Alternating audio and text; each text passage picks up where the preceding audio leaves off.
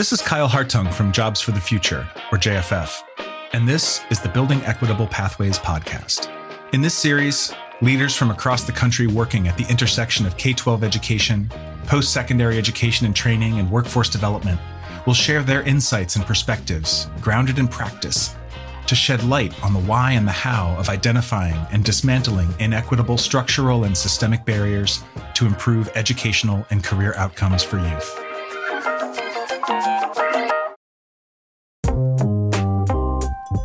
One role of a strong education system, in our point of view, is to establish conditions that will position young people to confidently enter the labor market with the skills and competencies and know how that empower them to navigate it. Employers, in partnership with educators, have a critical role to play here because they provide youth with their first understanding of the black box that can be the world of work. That understanding can flow from a positive and equitable experience or not both of which have implications for young people's sense of self in relation to work and their occupational identity. Today, I'm privileged to be chatting with two seasoned leaders whose work centers on building bridges between employers and youth in the creation of such experiences. Hi, I'm Rukiya Curvey Johnson. I'm the Executive Director of the Rush Education and Career Hub. Hi, my name is Stephanie Peete, and I'm Director of Workforce Development at Say Yes Buffalo. Rukiya, Stephanie, thank you both for joining the conversation today. I'm excited to shine some bright light on the work you each lead and the whys of your leadership at Reach and at Say Yes Buffalo. So let's start with a bit about yourselves. Rukiya, what is the passion that you bring to the work you do supporting youth and employers in Chicago? Thank you, Kyle. So happy to join you and Stephanie here to talk about this wonderful and impactful work that we do. So, one of my favorite quotes is Knowing is not enough. We must apply. Willing is not enough. We must do. Instead of just talking about issues, I really believe it's important to act, right? And so this work and sort of commitment started for me when I lost my younger brother to gun violence almost 17 years ago at this point you go through grief and you start to think about what can I do when I know that so many young people are out in the world without a sense of a future or what they want to do with themselves. And so I knew that I wanted to then spend my life focusing on helping young people envision a future for themselves and working with other sort of caring, connected adults or people to help young people get on a path to a future through experiences, through supports and resources and networks and such. Being able to move into an employer like Rush University Medical Center and lead the Rush Education and Career Hub gave me a chance to combine my experience in the K 12 space and thinking about how to really marry that with the need of the employer uh, to be able to provide really enriching experiences, provide the academic press and sort of those social capital and connections and hands on learning experiences that are so needed. And so I've been on this journey working across, uh, you know, higher ed, the K 12 space, the employer space, other community partners to uh, build pathways for young people and really those who have been underrepresented in so many spaces and making sure that they can have access to these middle and high skilled jobs. You're radiant as you name these passions that you hold and that drive your work that in part born of a tragic moment, but that seem to have carried you through. And so thank you for that. Stephanie, what about you? What what is the passion that brings you to this work at this intersection of young people and employers and urban economies? Yeah, so it's like a full circle moment for me. So I am a product of Buffalo Public Schools. I was born and raised in the city. Um, my mom is a retired educator. She taught in the schools. So being able to to work in this capacity for me is like more than a job or a career. Like this is I'm doing this for my nephews. You know, this is for the kids in my community. So it's very personal to me to be able to create access to opportunities that have not existed for many people who look like me and to be able to really do something about the racial wealth gap in our community. I'm just very passionate about it. You know, I kind of fell into this work. My background is in case management, um, child welfare. And then this opportunity became available at Say Yes to work in workforce development through our internship program. And I was just like, okay, I went with it. And this has been the craziest ride. I love it. I love being able to hold like really challenging conversations around what has happened in our community, how that sustains the inequity we see right now, and then what we all have to do moving forward if we're going to be serious about making sure we have a talented workforce and making sure that everyone has opportunity to like live and thrive here. And I hear in your words too something that Rukiya named in that opening about knowing is not enough. Just looking at what's happening around us, like what is our activity? What are we going to do about it? And of course, we bring together our lived experience and say, this is where I need to live right now. And employers know what they're trying to achieve in their businesses, right? I don't think that they're often seen as or even know how to become strong partners to educators or families or communities in ways that support young people forming an occupational identity or in ways that advance a conversation and practice around equity. But I think that they have a huge role to play in the larger education and career system in our country, but ultimately haven't been as centered in these conversations as they should be. And so, Stephanie, to continue with where you left off, what do you see as the role of employers in creating equity in Buffalo? And how does that maybe differ in the way that they might see themselves currently? So, we think it's really important for employers to build community with us and with our kids. It's not enough to have job postings. It's not enough to like partner on getting students to apply. Um, and I say this because I've lived here my whole life. And there are some of our employer partners, I had no idea who they were and what they did And so I started working on workforce development, even though their headquarters are in the city. So, how could I ever see myself working there? So, if I'm seeing that as a grown woman, how does an 18 year old feel? So, our community is very segregated. We're one of the most segregated cities in the country. Our isolation index for white people in our community is 92%.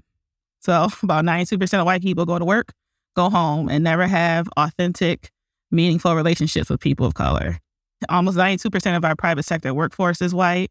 We have the lowest workforce participation rate for Black residents for any city of our size.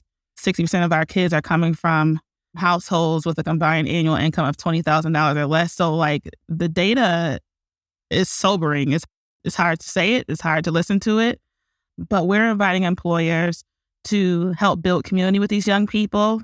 There are organic relationships that will cause them to want to work with these employers, right? And then our employers are seeing our kids as more as more than just potential workers. You know, we are part of the same community. And this is how coming into this space together at Say Yes for our workforce development program, that's how we're going to build it. You know, in another conversation I remember having with you, you talked about the solution needing to match the problem. And I'm curious, like in your current work with employers, how do you get them to acknowledge and participate in the conversation about inequity and be part of the solution? We have these conversations in a way where we're not blaming. It's just saying, this is what has happened. And we're all aware of it right now. What are we going to do collectively and individually? So there are things that we take ownership of as a program as far as we convene our employers and our youth apprenticeship work once a month, which is challenging on our, our side and for them to commit to, you know, one more meeting to throw on their calendar. But we're co creating this work. So it's not just us coming to them and saying, this is what we're going to do, or just, you know, hire our kids and we walk away. It's like we're going to build this team together, us, the employers, and the kids. Um, and it's really um, amazing because a lot of our employers are involved in other Yes programming. So it's not just workforce development. They might be donors, they might partner with our community schools initiatives, they might be mentors in our mentoring program. And there are all these different touch points which, make, which makes them understand the greater picture and it helps them buy in. So now it's like, of course, we want to be part of workforce development. We see these kids, they're fantastic. We're, you know, engaging with them on their journey through the K through 12 system. So now it makes sense. Like we absolutely should be hiring them because they are part of our community. Like we are one. So it's a huge effort across different programs. And I think the workforce development piece that we're offering now is kind of like the end game for us. We really want employers to see um, our young people as talent, not just recipients of the feel goods and the dollars. Right. This isn't just, uh, isn't this nice and make me feel good, but I mean, this is an investment in the future of our community. You know, Rukiya, you play a really unique role in this conversation as both sitting in the employer context, but also serving this intermediary function between education and em- employer. How does that inform your perspective about the role of employers and the way that they engage in this conversation around you know, the way Stephanie framed this, investing in young talent?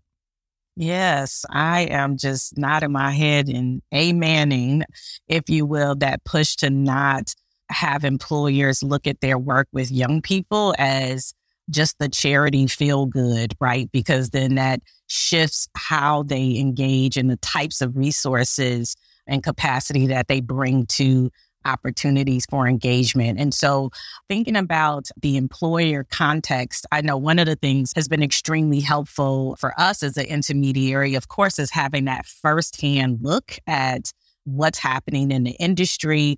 What are those skills um, that are necessary uh, in the short term and long term, right? And being able to bring that back to our programming, being able to talk about that with our educational partners and with our various team members, and to begin building communications to have with students and their families, right? Because a lot of this is also about building awareness um, and giving context to uh, that young person and their family and other caring connected adults like counselors and such, right? They need to know what's on the horizon, what's important, and those sorts of things. So that has been extremely helpful for us in this space. Another thing actually that we do to help the employers also see our students and their possibilities is to bring employers, the, some of the professionals uh, in various departments, bring them together with the students so that they can see them in action. That provides another bridge for awareness and understanding beyond what they may see on TV or what they may even know about their own children. Just providing different experiences throughout the year in different contexts and settings can also help to bridge a gap in terms of understanding who that young person is and the kinds of possibilities and capabilities that they might bring to the workplace. There's so much nuance and you know, sometimes diverging perspectives on, you know, what this work really is about. The simple act of inviting adults to come and meet young people, very simple activity, but very potentially transformative. But also, I think diverging perspectives about who owns the work of engaging and activating partnerships with employers. I feel like this is where we get stuck. We spend a lot of time, I fear, talking around each other as opposed to with one another. And this stuckness is something I'd love to explore Stephanie, in, in, in your experience nurturing and managing employer partnerships, for instance, what are some of the most common tensions that you find you need to hold in navigating or, or helping to support that type of relationship building? Yeah, so I think some of the tensions we come across really re- revolve around like professionalism, like what does that actually mean? And the soft skills, and what does that actually mean for young people? We take our role in this very seriously so much that we formed kind of like this coalition with some other partners to host employer. We don't call them trainings, but more like conversations to really talk about what it will take for our employers locally to develop practices that make engaging and retaining young people. A couple weeks ago, we held a session on decolonizing professionalism and communication in the workplace and we prioritize voices of color in that opportunity. And it was really a chance for employers to hear, like completely unscripted. There was no filter. The people we chose to speak there were speaking from, you know, some very sometimes hard, truthful places. But we we hold these conversations with employers to create spaces to have these conversations. A lot of times they want to do the right thing. They're well intentioned, but they don't know where to have the conversations and they don't know who to talk to about it in a way that will develop relationships and help us develop solutions for our community versus being pinned as a racist or being pinned as out of touch. We work really hard to cultivate these spaces where trust can be built so that we can have, you know, the open conversations and be able to move from, okay, now we're having conversations. Now this is how we partner. Um, and we get them in the door that way. You know, you talked about what I find to be sometimes a very coded word when people talk about professionalism in the workplace. Could you say a little bit more about that and how you push on or challenge what I would argue are a lot of assumptions that we use that term to mask the biases we hold, the misunderstandings we hold? How do you engage employers in a conversation about that? Um, so people who look like me weren't at the table when we were talking about the standards of professionalism. So they were designed for people to exclude other people. That's the reality. And we still rock those standards. So I'll give one example. So last year we did do an interview day for our apprenticeship work. So we were saying, we know from our internship programming that sometimes students will get cherry picked along the way. The kids who are like, you know, straight A's and student president, body president, all this, they get cherry picked out of the application process. And our other kids who are just as talented sometimes don't even make it to interviews. So we said, you know, we're going to do one day, all the kids are going to get interviewed. And then we ran into, so what do we do about like clothing? You know, these are kids. Some of them don't work. I already talked about the income disparities we have in our community. So asking kids to come, quote unquote, professionally to an interview with clothes that we consider to be professional could be a challenge and it's expensive. So how do we how do we navigate that? So why don't we just tell employers to not look at their clothes? Assume that that kid has come to the interview in the best that they have. Some kids don't have the money, and our district is very diverse. So we have 81% of our young people are uh, identified as people of color. There are over 80 languages spoken. We're a huge resettlement community. So we sometimes have who'll have kids who'll come and something that is traditional to their culture, but it doesn't align with what we consider to be professional for an interview. So that's what we said. We told the employers, hey, the kids are going to come. Don't look at their clothes. Just interview them. And what happened was that employers actually came casual too. They came in jeans and sneakers. They came in their fleeces, and it just made it a lot easier for everyone. So, I mean, we we push back pretty seriously on a lot of these norms that just don't serve people. The bias I hear you holding is not that employers don't care to participate, they don't yet know how. And part of your work is about welcoming them into that conversation. Rukiya, what are you hearing in Stephanie's comments here? What does this look like at Rush, for instance? So, interestingly enough, we obviously, like a lot of uh, intermediaries, and when you're doing this work, of course, we run into the same thing. And I will say that we've taken sort of a slightly different track. We try to help bridge the gap, or what we've done is we've set up things like mock interviews for students ahead of time, right? To sort of one, get them through some of the jitters of the interview process. But two, it is an opportunity to offer notes around when you show up for an interview, you do try to show up, you know, we say business casual or what is your best. Sometimes that's your school uniform, and that's okay. Um, you know, if that's what you have. And we do try to, one, make young people aware of these are sometimes the biases that may come up.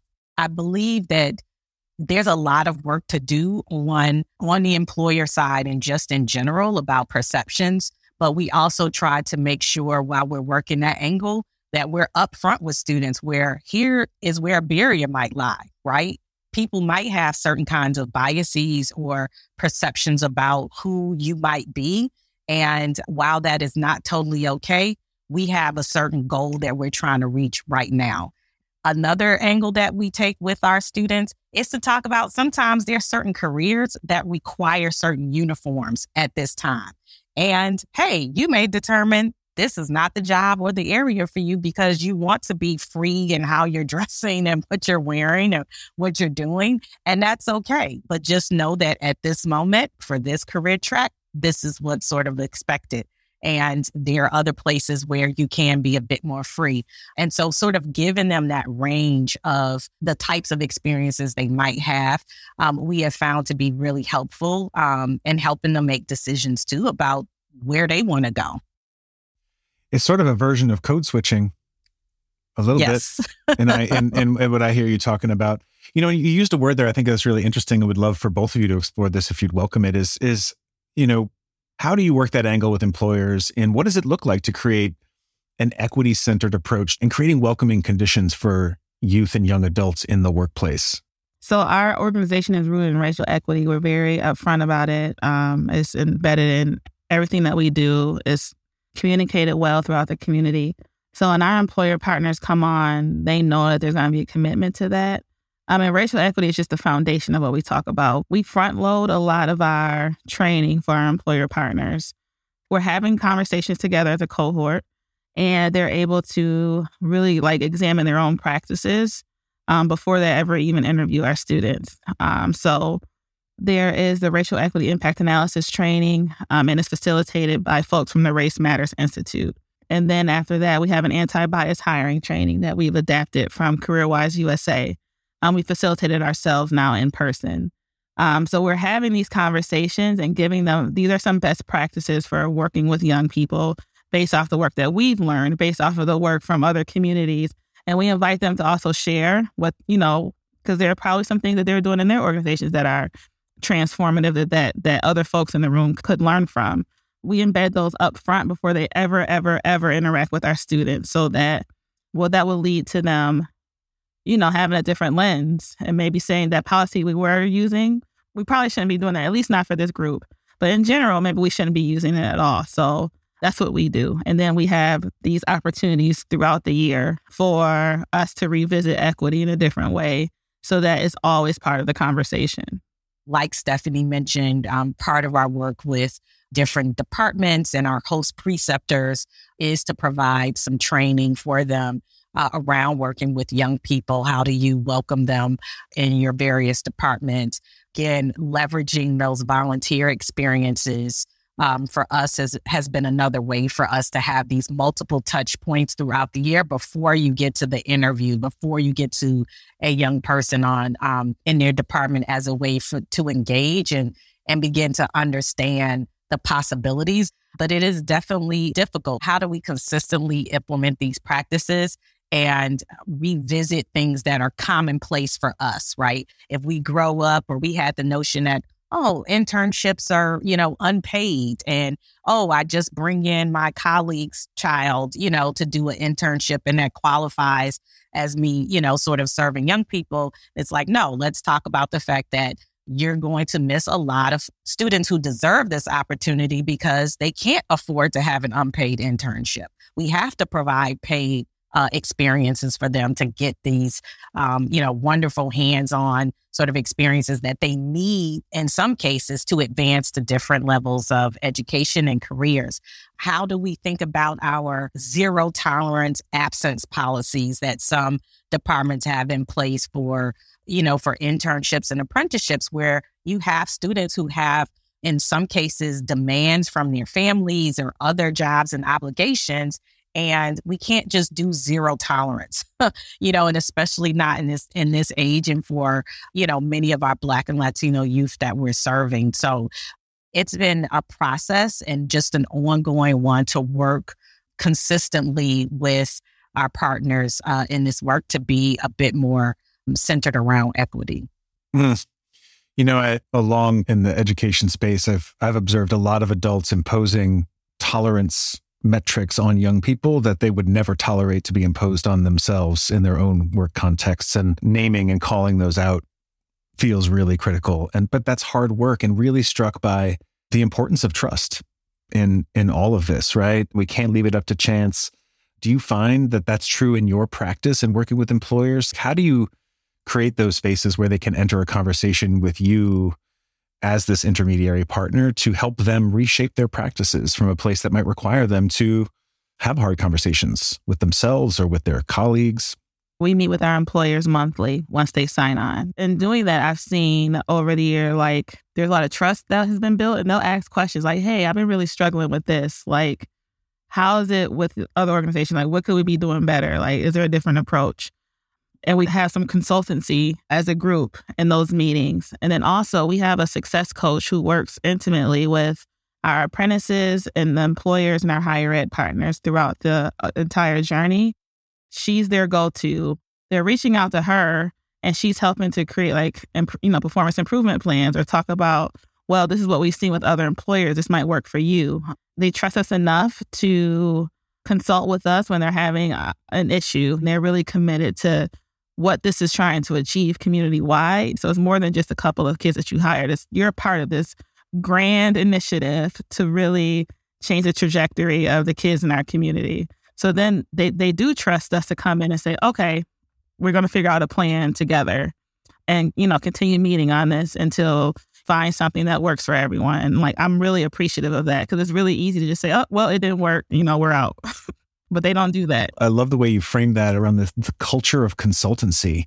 You know, Rukiya, I don't know, do you have any similar practice? And maybe you don't call it that, but do you have any any other ways that you consistently bring folks from the employer sector together to talk about this work?